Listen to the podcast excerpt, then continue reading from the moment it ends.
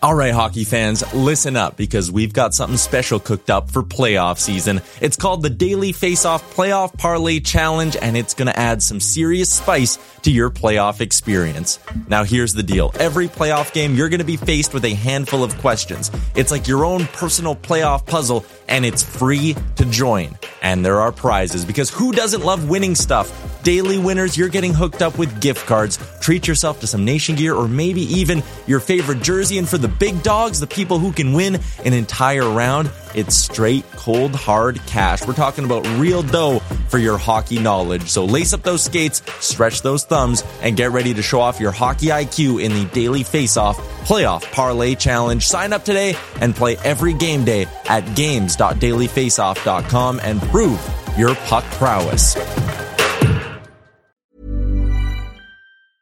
I'm Sandra, and I'm just the professional your small business was looking for. But you didn't hire me because you didn't use LinkedIn jobs. LinkedIn has professionals you can't find anywhere else, including those who aren't actively looking for a new job but might be open to the perfect role, like me. In a given month, over 70% of LinkedIn users don't visit other leading job sites. So if you're not looking on LinkedIn, you'll miss out on great candidates like Sandra. Start hiring professionals like a professional. Post your free job on linkedin.com/people today. Hey there, it's Michele Norris. I'm host of a podcast called Your Mama's Kitchen. When I travel, I'm usually looking for a way to find a taste of home when I'm not at home. And one of the things I love to do when I am at home is entertain. And Airbnb allows me to do that. When I was in California recently, I rented a house that had a great kitchen. And when we were sitting around the table, we're all thinking, we're in someone else's house. Someone could be in all of our homes as well. If you have a home, but you're not always at home, you have an Airbnb. Your home might be worth more than you think. Find out how much at airbnb.com/slash host. Welcome to the Thursday edition of the Jason Gregor Show live on Sports 1440 and Oilers Nation YouTube. Good afternoon. Hope you're having an awesome day. Big Thursday nighter to discuss on the show. Uh, Edmonton Oilers get a preseason victory. They're not going to go winless in the preseason. All the angst can calm down. Not that there was much. Obviously, I'm kidding. But uh, Oilers, hey, uh, 2 1 games on home ice so far in the uh, preseason. Now, they have been working more in the defensive zone, and uh, they will be spending more time in the next 10 days in the offensive zone. But let's be real. We all know the offensive zone isn't much of an issue. Led the NHL in scoring last year. I think they'll be fine offensively. I also would like to reiterate that just because the Oilers want to play better defense doesn't mean it's going to sacrifice offense. I have lots of numbers to back that up. So uh, we'll get into it on the show today. As always, Gregor Show is presented by our title sponsor, PlayAlberta.ca, where you can experience all the excitement of the casino on your desktop or mobile device at PlayAlberta.ca. Sign up today as a new player and you will receive a $50 welcome bonus using the promo code SPORTS50. Try it out. Good luck. Stay within your limits. Packers Lions tonight. Hmm. Is Gibbs going to break out at some point? We'll see. We shall see. Uh, on the show today, we're going to hear from Leon Draisaitl, the associate captain of the Edmonton Oilers. Uh, also, hear from uh, Stuart Skinner, who uh, was solid last night despite not seeing much rubber early on. It's a good thing he didn't play half a game last night. He would have seen like three shots, which wouldn't have been ideal. So uh, they go the full 60 minutes. And uh, Jack Campbell will start on Friday in Calgary. And considering Stuart Skinner said he'd like three starts after Saturday, or sorry, Friday, there's four games left. So Skinner said he'd like to get three starts, so that means two more for him. I'd assume Jack Campbell would probably like three, so two more for him after Friday, which means we'll probably see Campbell on Friday, Skinner Saturday in Vancouver, Campbell Monday. Although, here's the thing. Yeah, you can go Campbell Monday against Seattle, then you can go Skinner against Calgary, and then Campbell against Seattle. Or they might switch it and have Campbell potentially get the Monday, Wednesday. So Stuart Skinner plays on the Friday.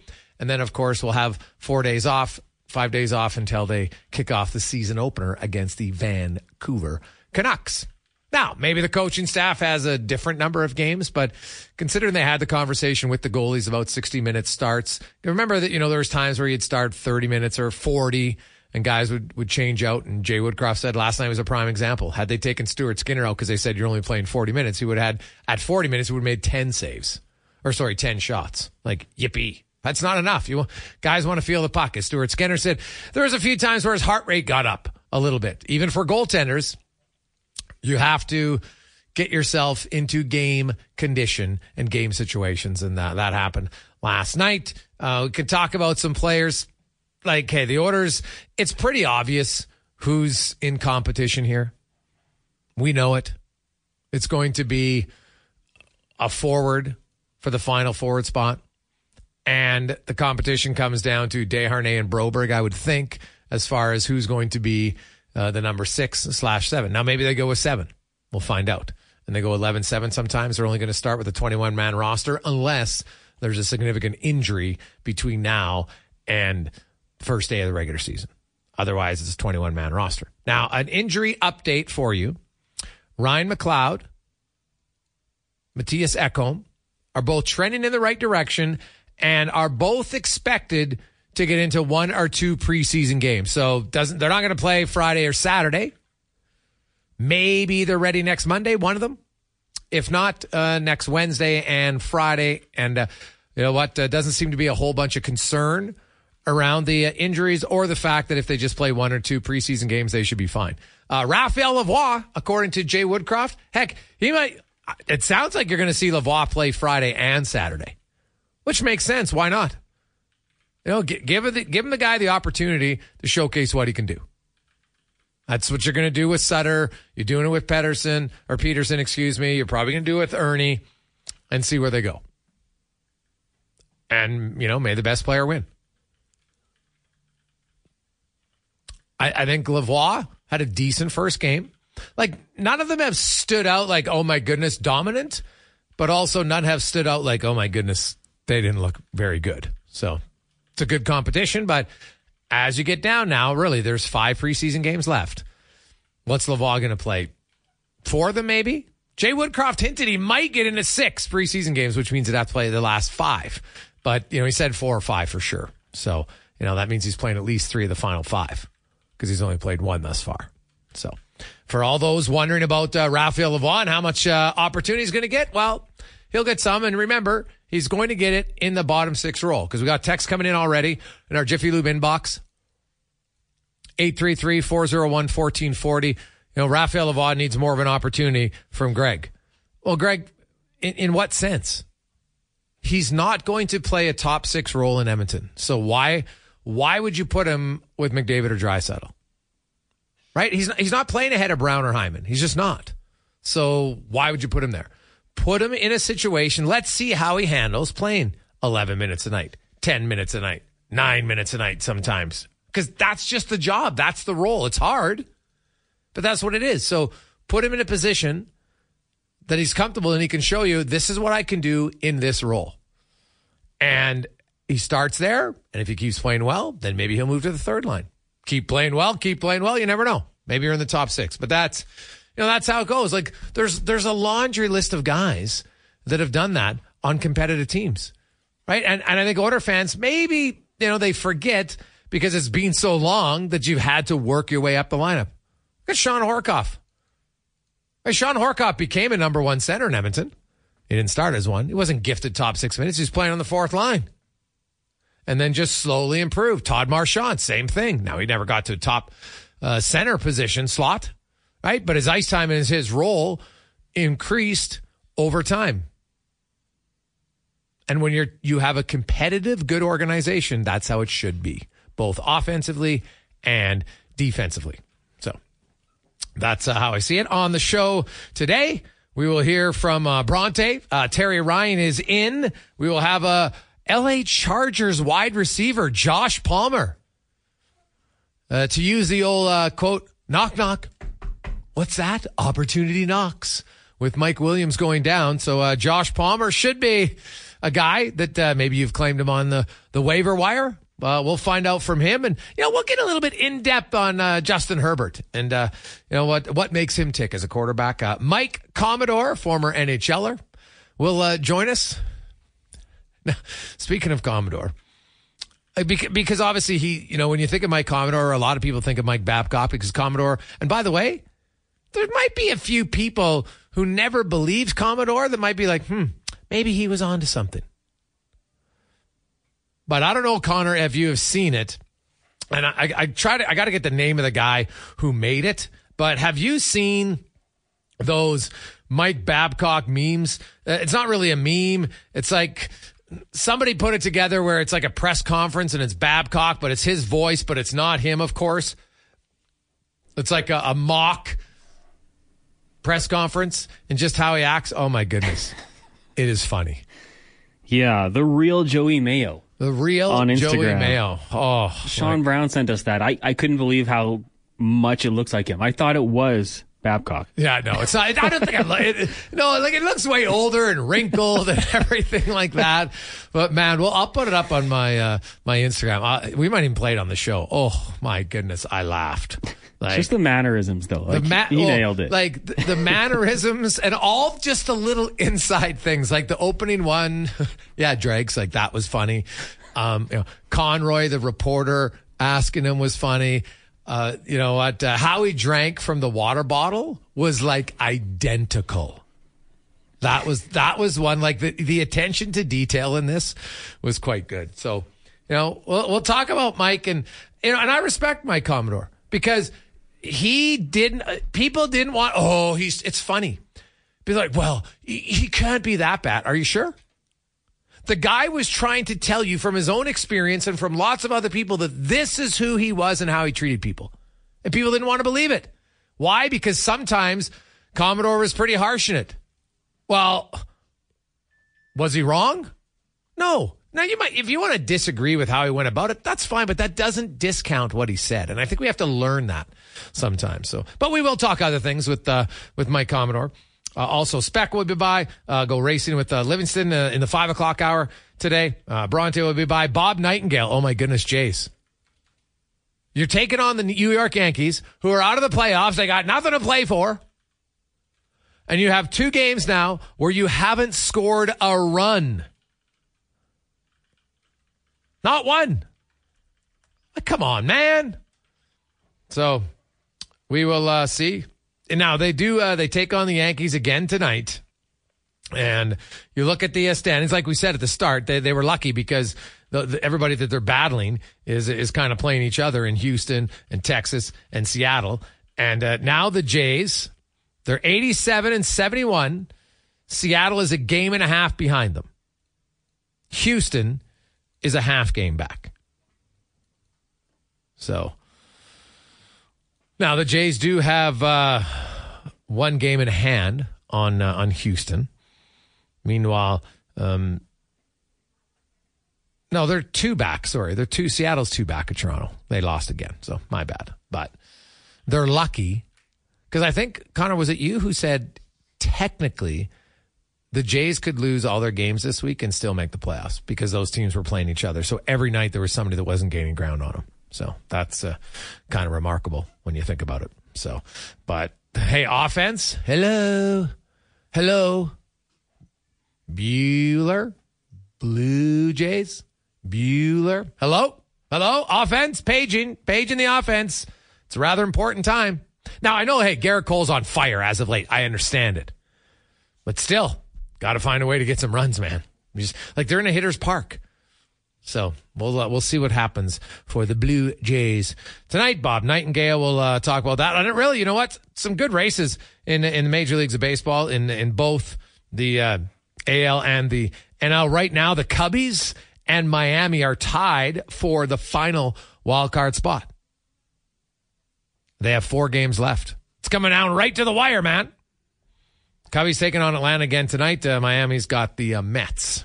So it, it's going to be entertaining down the stretch. Be very entertaining. Look forward to it. Now, I do want to get to.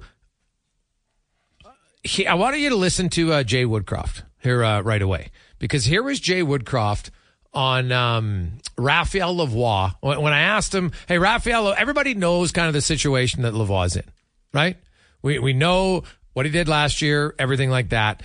And just asked Woodcroft about the fact that Lavoie said, Hey, I'm not coming here to be a top six guy. I got to start in the bottom six. And has, you know, what's he seen from him? So uh, here's Woodcroft discussing Lavoie. Jay, a guy like Raphael Lavoie obviously finished season very strong last year. He comes in, everybody knows his contract situation. Yep. He had a solid first game, but there's only limited games. That, and he talked openly. He knows I'm not a top six player here. I got to start in the bottom. So have you seen him doing what you would want from a bottom six player? Well, he's only played in one game. I thought he showed uh, lots of good things in that game. There were some growth areas or growth moments as well.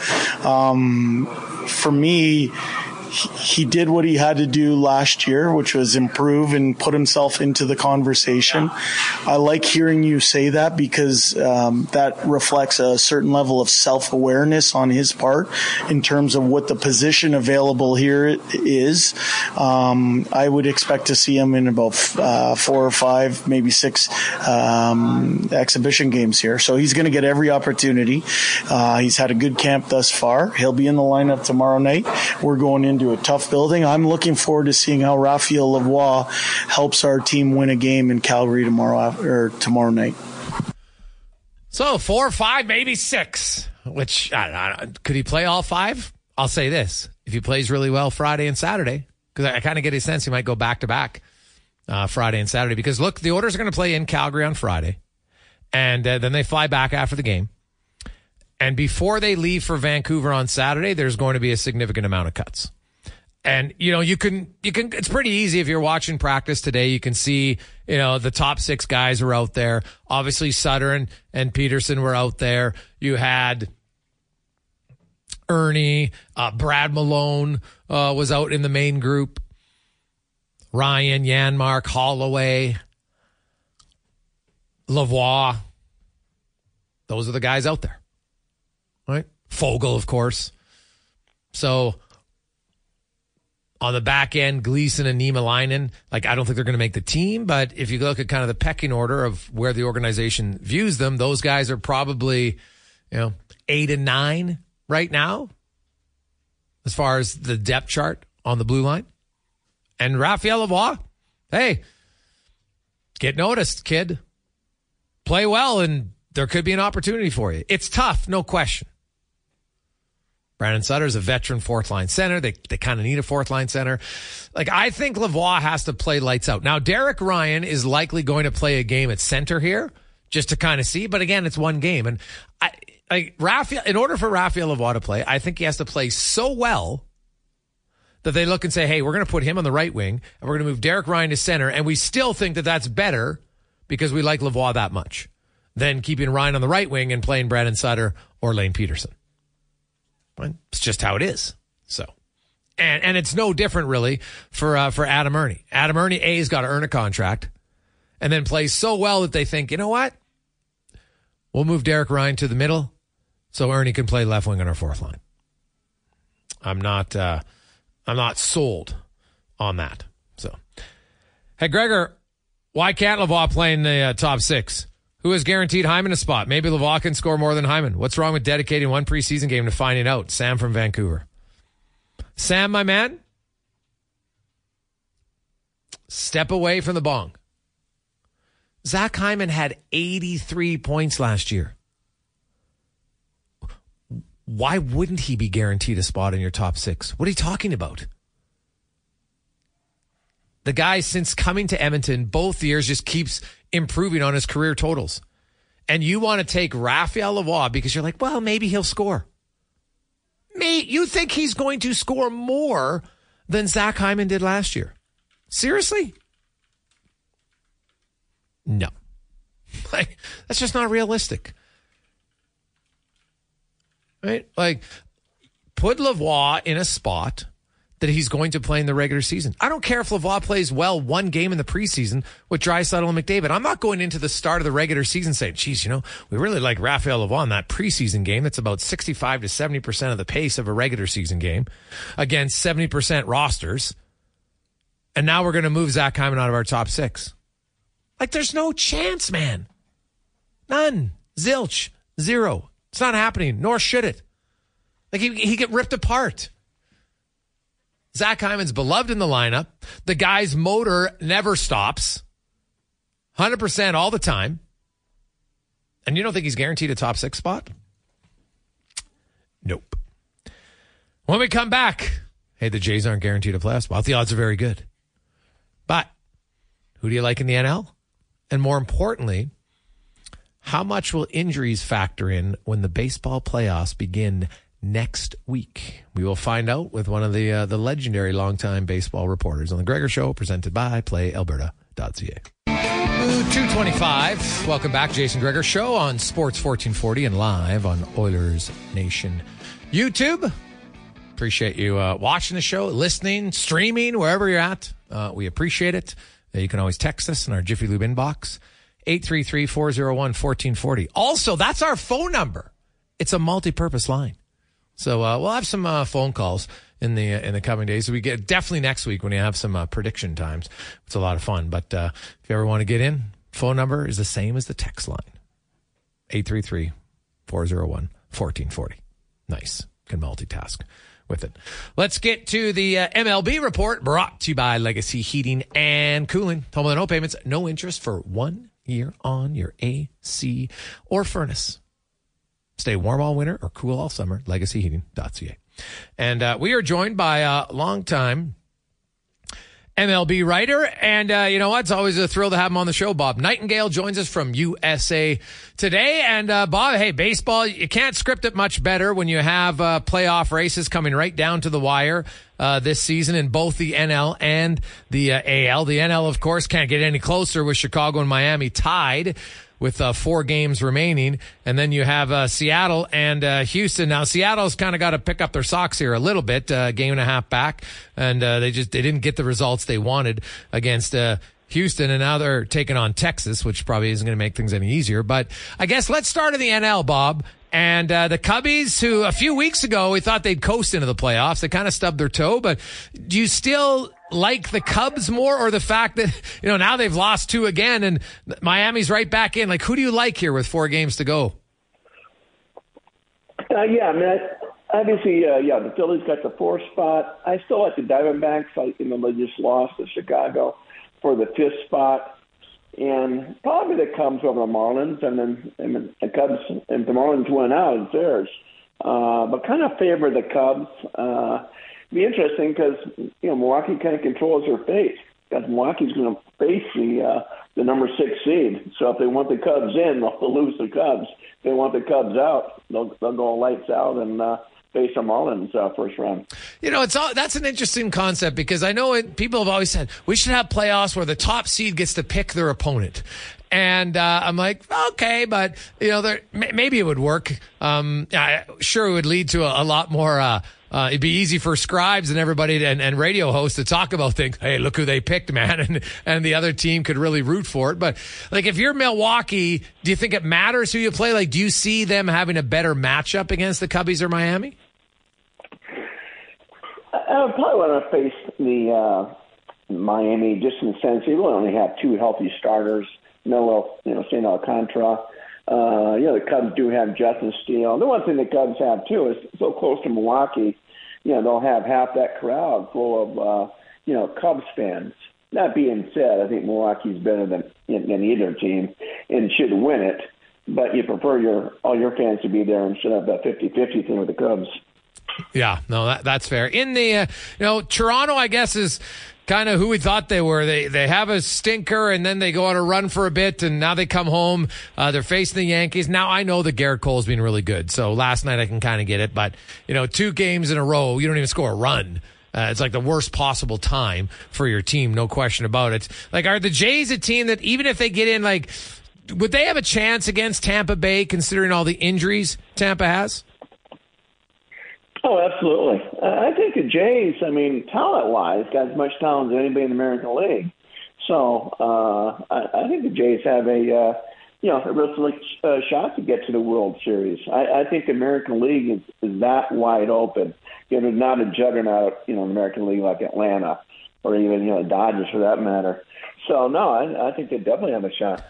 And you mentioned how Milwaukee has a sense. The Jays, in theory, control who they play as well. If they want to, they look and say, okay, if Seattle keeps losing, if we wanted to, we could finish sixth and face Minnesota instead of beating Tampa Bay and then facing them in the first round. Right, like I, I you know, it's a, I, you don't want to lose on purpose just so you might uh, finish sixth because you might end up missing the playoffs if you're the Blue Jays. But you know, uh, based on record, uh, you know, Minnesota seems like a, a, touch easier of a matchup. But do you think on paper, like when you look at their starting pitching and considering the injuries Tampa has, I'd still want to play Tampa in the first round, wouldn't I?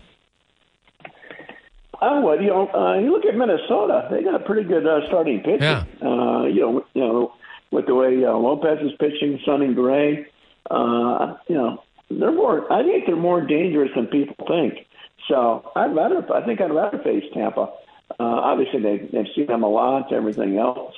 So I, I think the uh, Twins are sneaky good. Bob Nightengale uh, joined us. You mentioned the uh, the Braves, and, and they have been exceptional all season long. Uh, you know, as soon as having one of the greatest seasons we've ever seen in, in, Major Leagues of Baseball. But you know, they got 102 wins. Baltimore has 99 wins, Bob, and I think Baltimore.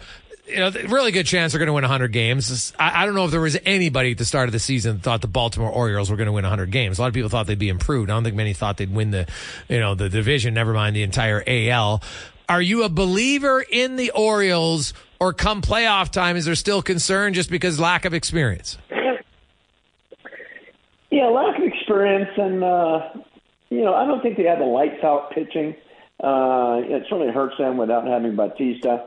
I know they're going to try to see if he can go in the playoffs. You know, maybe he can, uh, but you know, he hasn't pitched in a month you know, as their closer.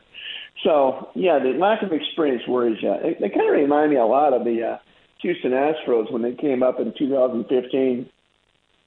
Surprised, excuse me, surprised everybody, and then uh, you know had this great run where I think that's what's going to happen to the uh, you know to the Orioles where if they don't you know get to World Series this year, you know I think they'd be favored in the in the AL East for years to come. Overall, Bob, and you've been around the league a long time when you look at all the changes that baseball made, and these are significant changes when you considering you know DH in the in the NL, and you consider you know b- bigger bases and you know the uh, the pitch clock, and you know oh, or not banning but uh, limiting the uh, the switch. Like those are those are significant changes uh, for a sport that didn't love making changes. And I think, and I'm not inside of it. You obviously covered for a living. From it, it seems like it's worked great.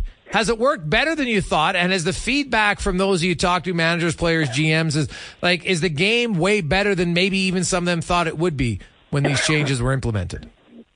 I think it's a situation where uh, at least the stolen bases that makes the game a lot more exciting. You know, I mean, to see how Ron Acuna still 70 bases, we had gone away from uh, stolen bases almost station to station. So that's made the game a, a lot of fun. You know, obviously having a, you know 25 minutes off the uh, games and made the games a quicker pace and everything else.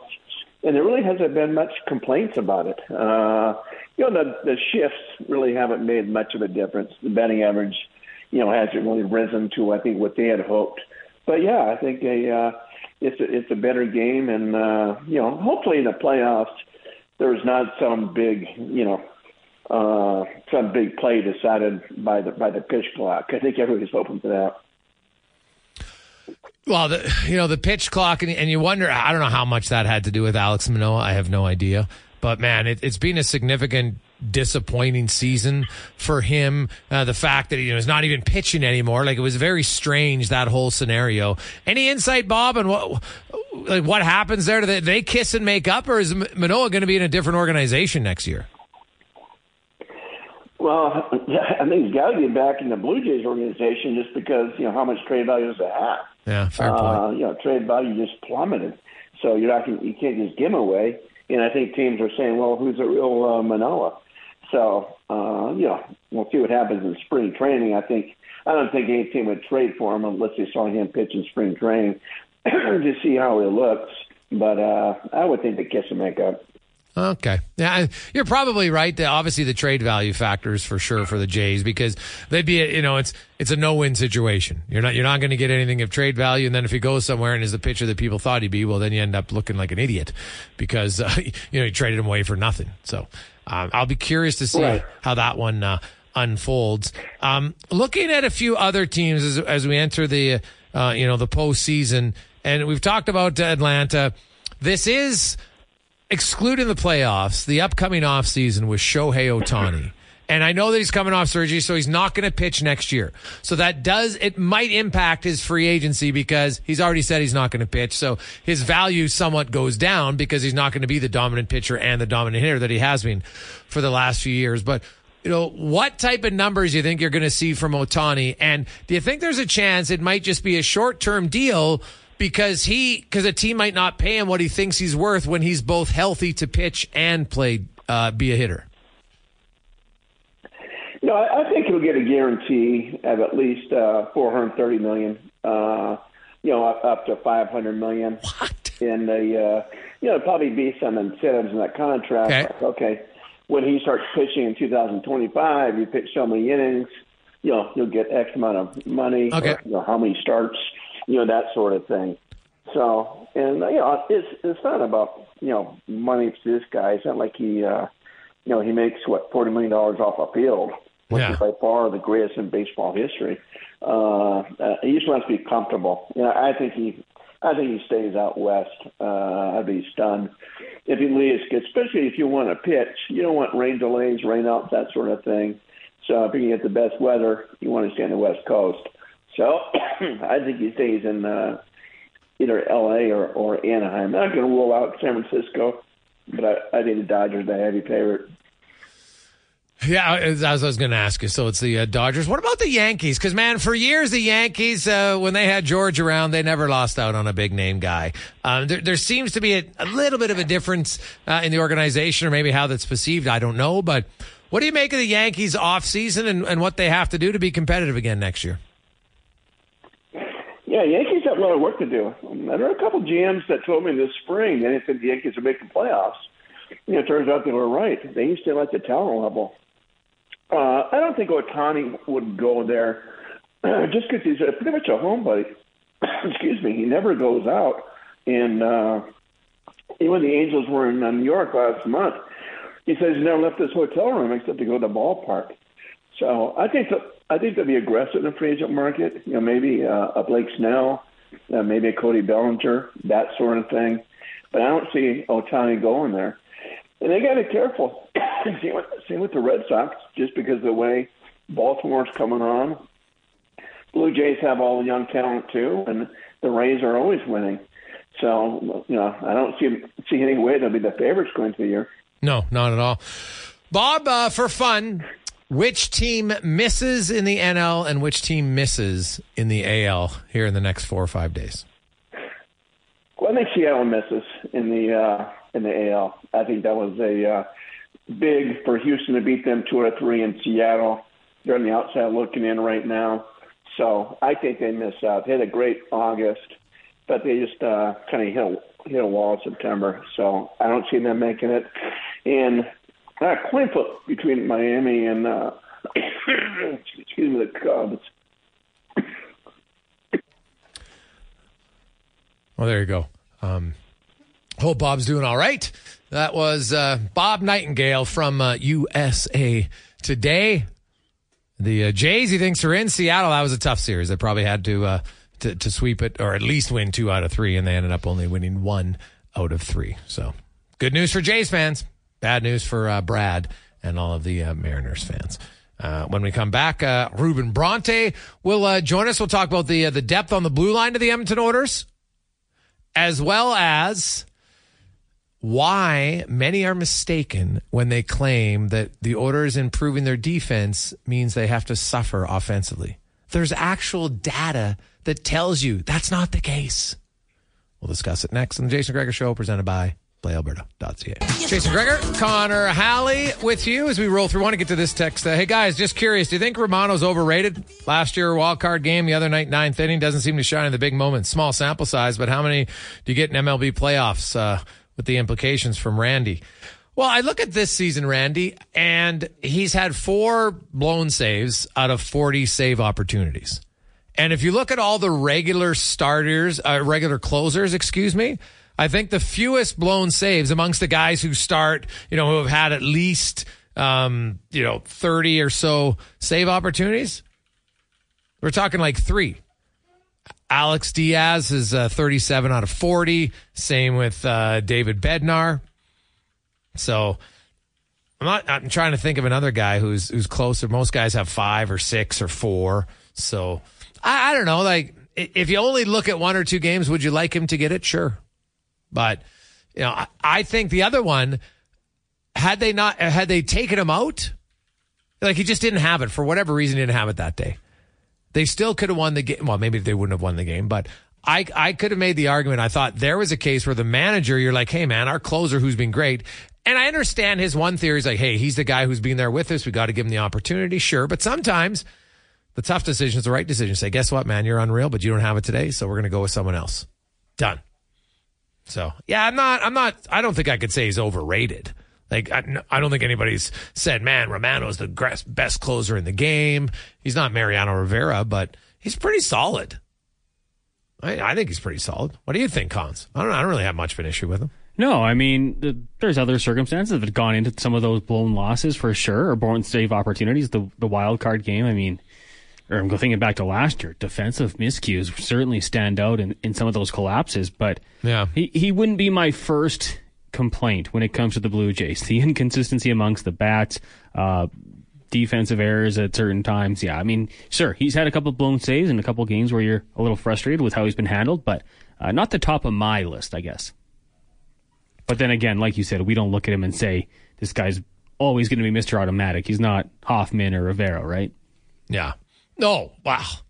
And hey, even those guys blew a few saves, but not exactly. many. They were uh, they were pretty good. Let's get to the oil report now, brought to you by Volvo of Edmonton, where you can stop in right now, get a great deal whether you want a new vehicle, a demo, or a pre-owned Volvo. 1.49% financing. Stop in. We want the uh, S60, the car. I'm driving one right now. It's unreal. Highly recommend the XC90 for the SUV. I'm getting one because coaching season's here for uh, minor hockey, and I just I got a lot of coaching stuff. I need a little bit more space, so looking to get one. Love it. VolvoEdmonton.com. As we uh, welcome in uh, Ruben Bronte, who uh, joins us every uh, Monday and uh, Thursday, uh, sporting the Edmonton Trappers jersey today. It's old school, Rubes. I like it. It's pretty. It's pretty nice. Um, and I can tell because he, he joins us on our uh, YouTube page at Oilers Nation. Uh, I, I, guess let's start with you know the Oilers depth chart on the blue line. Uh, we all know that right now you've got Broberg and you've got Desharnais, and they're kind of battling out to see maybe who's going to play with Ekholm. We'll see when Ekholm gets back in if they keep the Kulak and CC pairing together or not on October 11th for opening night. Hiring for your small business? If you're not looking for professionals on LinkedIn, you're looking in the wrong place. That's like looking for your car keys in a fish tank. LinkedIn helps you hire professionals you can't find anywhere else, even those who aren't actively searching for a new job but might be open to the perfect role. In a given month, over 70% of LinkedIn users don't even visit other leading job sites. So start looking in the right place. With LinkedIn, you can hire professionals like a professional. Post your free job on linkedin.com slash people today. Hey there, it's Michele Norris. I'm host of a podcast called Your Mama's Kitchen. When I travel, I'm usually looking for a way to find a taste of home when I'm not at home. And one of the things I love to do when I am at home is entertain. And Airbnb allows me to do that. When I was in California recently, I rented a house that had a great kitchen. And when we were sitting around the table, we're all thinking, we're in someone else's house. Someone could be in all of our homes as well. If you have a home, but you're not always at home, you have an Airbnb. Your home might be worth more than you think. Find out how much at airbnb.com/slash host. But after that, and you know, the Oilers were extremely healthy last year on the blue line, and, and hopefully they are again. But if not, histo- history tells us eventually your number eight and your number nine D men are going to see some time. You know, they got Niemelainen. It was interesting. I don't know if you heard Jay Woodcroft today. At the end of the year, they said to Markus Niemelainen, like, in the minors, we see your physicality. We didn't see it in the NHL. That's kind of your calling card. And last night was his first game. Nima Niemelainen, he was, he went out of his way to be physical as much as he could last night. Yeah, you know, it's funny. At the start of last season, I think a lot of people were talking about this big, aggressive Finn who was making some noise on the blue line. And, you know, I thought he was on his way, frankly, at that point. you know, you jump ahead a year and now he's not in that, he's not top of mind with everybody else. When you think of the first six or the first seven, well, when you're talking the seven hole, we've been talking about uh, Desharnais uh, or Broberg. Not that you play Broberg in the seventh hole, but if you're carrying 7D, I haven't heard Niemelainen's name very often. Certainly haven't heard uh, heard uh, Kemp uh, either. Yet these guys, they were all in last night. There was no place to hide. Now, Vancouver was not dressing a lineup that is going to scare a lot of people, but the fact is they all played, and I thought they they were all fine, and they're they're completely different players, uh, their style. I love Niemelainen. He's a big aggressive guy. He is. I mean, the difference between him and Desharnais maybe uh, natural meanness. Desharnais's maybe got that chip on his shoulder where he he kind of likes it. But uh, Big Niemelainen, I tell you what, that's a nice option to have if you want a guy who's who's going to uh, hit some bodies and raise some hell. Because, and you've talked about it, Jason. You need different aspects on your defense. You can't have everybody the same. You can't have everybody as a puck mover, and you can't have a bunch of bangers that beat the puck square. You need that mix. And Niemelainen's a guy we know what he'll bring uh, if he gets a chance to play. Uh, what do you think of Gleason? You know what? Uh, I thought. You know what? I thought he was. I thought he was okay, Jason. Um, what what I like is, you know, he's here on a one year deal. Uh, you know, he's got five seasons in down in Texas, so he's been playing, you know, a, a good level of pro hockey. Um, I guess he's going to have to he's going to have to grow on me a bit. He's not, uh, uh, you know, he's not one of those guys that uh, grabs you with the way with the way he plays. Um, you know, he what was he? He was mostly paired with Desharnais, was he not? And you know, I, I was sort of look. I've been sort of looking at Desharnais. Uh, the guy that interests me really uh, is is uh, Kemp. Uh, you know, guys who guys who look at him uh, talk about a guy who's overlooked a little bit, who's steady, uh, who's old school in that defense first. Uh, he's not going to grab you by the collar and shake you up, and nobody's going to go, "Holy cow! What's who's this guy?" But if you can defend, that's a that still matters when you're standing on the blue line. And I, I like the looks of him. I don't think there's room for more than one of them at the outside, at least to start the year. But as we've talked about, they were the Oilers were very healthy last year, and I think you'd be, you know, hoping against hope that they can stay that healthy this year. I mean, you you mentioned earlier, and so did I you know, 82, 82, 82, 80 for CC, 78 for Ekholm between Nashville and Edmonton. You're not going to get that kind of health from those five guys who play that many minutes. At least I'd be surprised. So you need somebody else other than Desharnais and, and Broberg who's going to try and get his feet wet. Uh, when you're in the middle of February, still trying to win hockey games, and that's where uh, the Niemelainen and Kemp, uh, guys like that come in handy. Robin Brownlee joins us from uh, OilersNation.com. Uh, you know, Kemp's the one guy who's just, he's a solid defender. Gleason obviously has the best puck poise of the three, no question. But, uh, you know, Phil Kemp's that guy that I, I think could, could, fill in in a third pair defense role if you need it for a short period of time.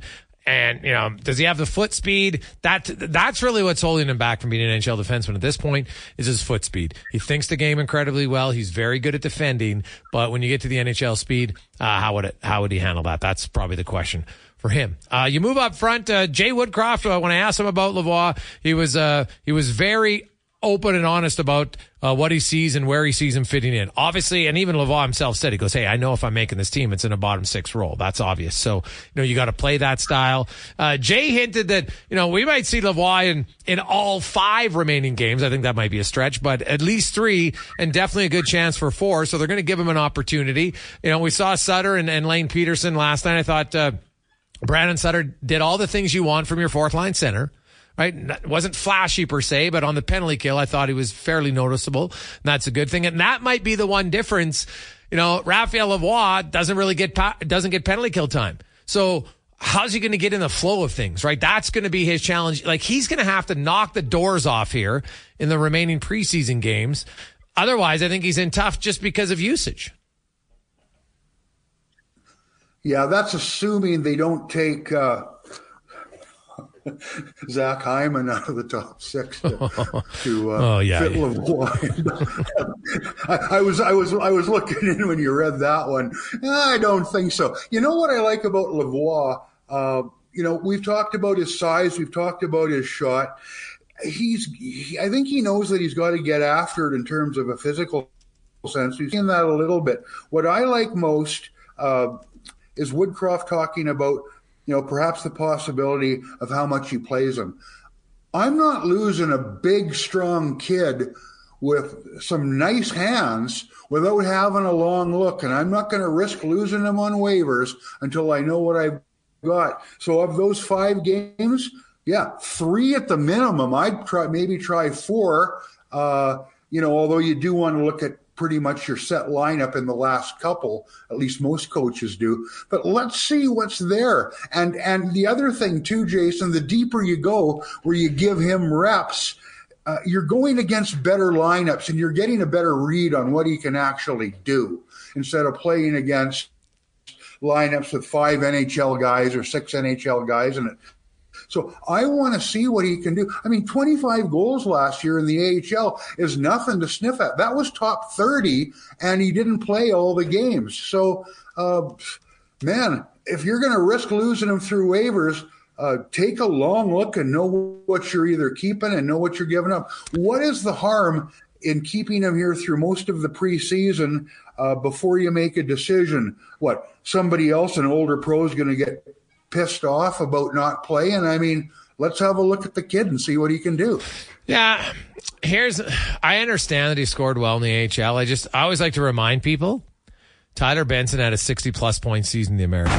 Cosmandus. Right? We had um, Anton Lander had uh, he was a point a game player in the American League. Came up to the NHL? No. So yeah, it's great that he scored the the, the 25 goals and he had an excellent second half of the season. But um, I, I I just like to remind people that it's a massive jump, especially because he goes from playing on the power play and everything else to now playing in a third and fourth line role that's infinitely different. Well, and Jason, no disagreement here. I've seen it a hundred times over the years. I've seen guys, the years I, I spent uh, covering the Blazers and Kamloops, watching guys transition up from the, the guys who were scorers in the dub. Now, okay, let's see if you can do it in the minor, minor pros. And then the NHL's another big step up. But let's see it now. If, if, if he can't do it, that's fine. The other thing that's going to cause him to do, Jason, is well, he can't abandon what got him there. He's got to say, okay, how can I fit in what I do best with a role that I can play and a position that I can play for this team here and now? So do I have to grind some? Uh, more than I'm used to. If that's what it takes, okay, that's what I'm going to do. If I have to be more physical than I, I have been in the past, because sometimes I'm hunting pucks and trying to score goals in the American Hockey League where it's easier to do it, you have to shift. We've seen We've seen big, way bigger scorers than Raphael Lavoie have to turn into third and fourth line checkers, and that's okay, but it gets you a sniff. And we've seen guys come up here who had scored some pretty good points, came in as checkers on fourth, third line. Shawn Horcoff was a fourth liner when he came in here, not comparing the two, totally different players. But guys come in with one ticket that gets them gets them the look, and sometimes the ticket that keeps them there is completely different. Oh yeah, well that's that's what Lavoie is going to have to do at least for the first year or two of his career. That's just you know uh, unless yep. Sam is is coaching the uh, the Oilers, then he'll get a shot of the top six because Zach Hyman's not proven. But uh, and um, that's obviously being a little facetious. So uh, we will see uh, how that goes. Uh, one last one for you, Rubes. I know you're wearing your Trappers jersey. So are you at all concerned about the Jays, or do they just you know they kind of like hey uh, I know that Gerrit Cole's been unreal as of late, so but you know sometimes you got to tip your hat to the opposing pitcher. But are you concerned at all about the Jekyll and Hyde of the Jays offense? Yeah, I am. The only you know you can talk to a whether it's a coach in football or hockey or basketball or a manager in baseball. Uh, the one thing they'll tell you is what they want want to know most is not how great we can be top and what's our what's our floor, what's our ceiling. They want to know what they're going to get every day. And what you're getting is the proverbial box of chocolates right now from this from this club. Um, play a certain way, play within certain bounds. Don't have huge uh, differences between your best and your worst. Be boring and be consistent. That's what managers want when they're making lineup decisions.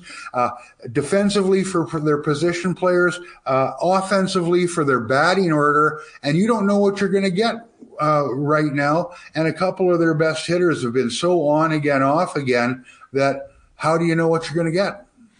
Rubes, have a good one. We will chat with you next week.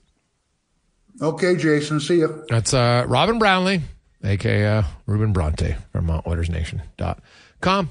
Joins us every Monday and Thursday. Let's get to uh, Connor Halley when we return. Uh, Terry Ryan will join us. Ooh, it's on the eve of a big day for TR. What's he going to show up in today? We will find out after a sports 1440 update brought to you by BIE Engineering, specialize in all your residential, commercial, and industrial structural engineering needs. Go to BIEENG.com.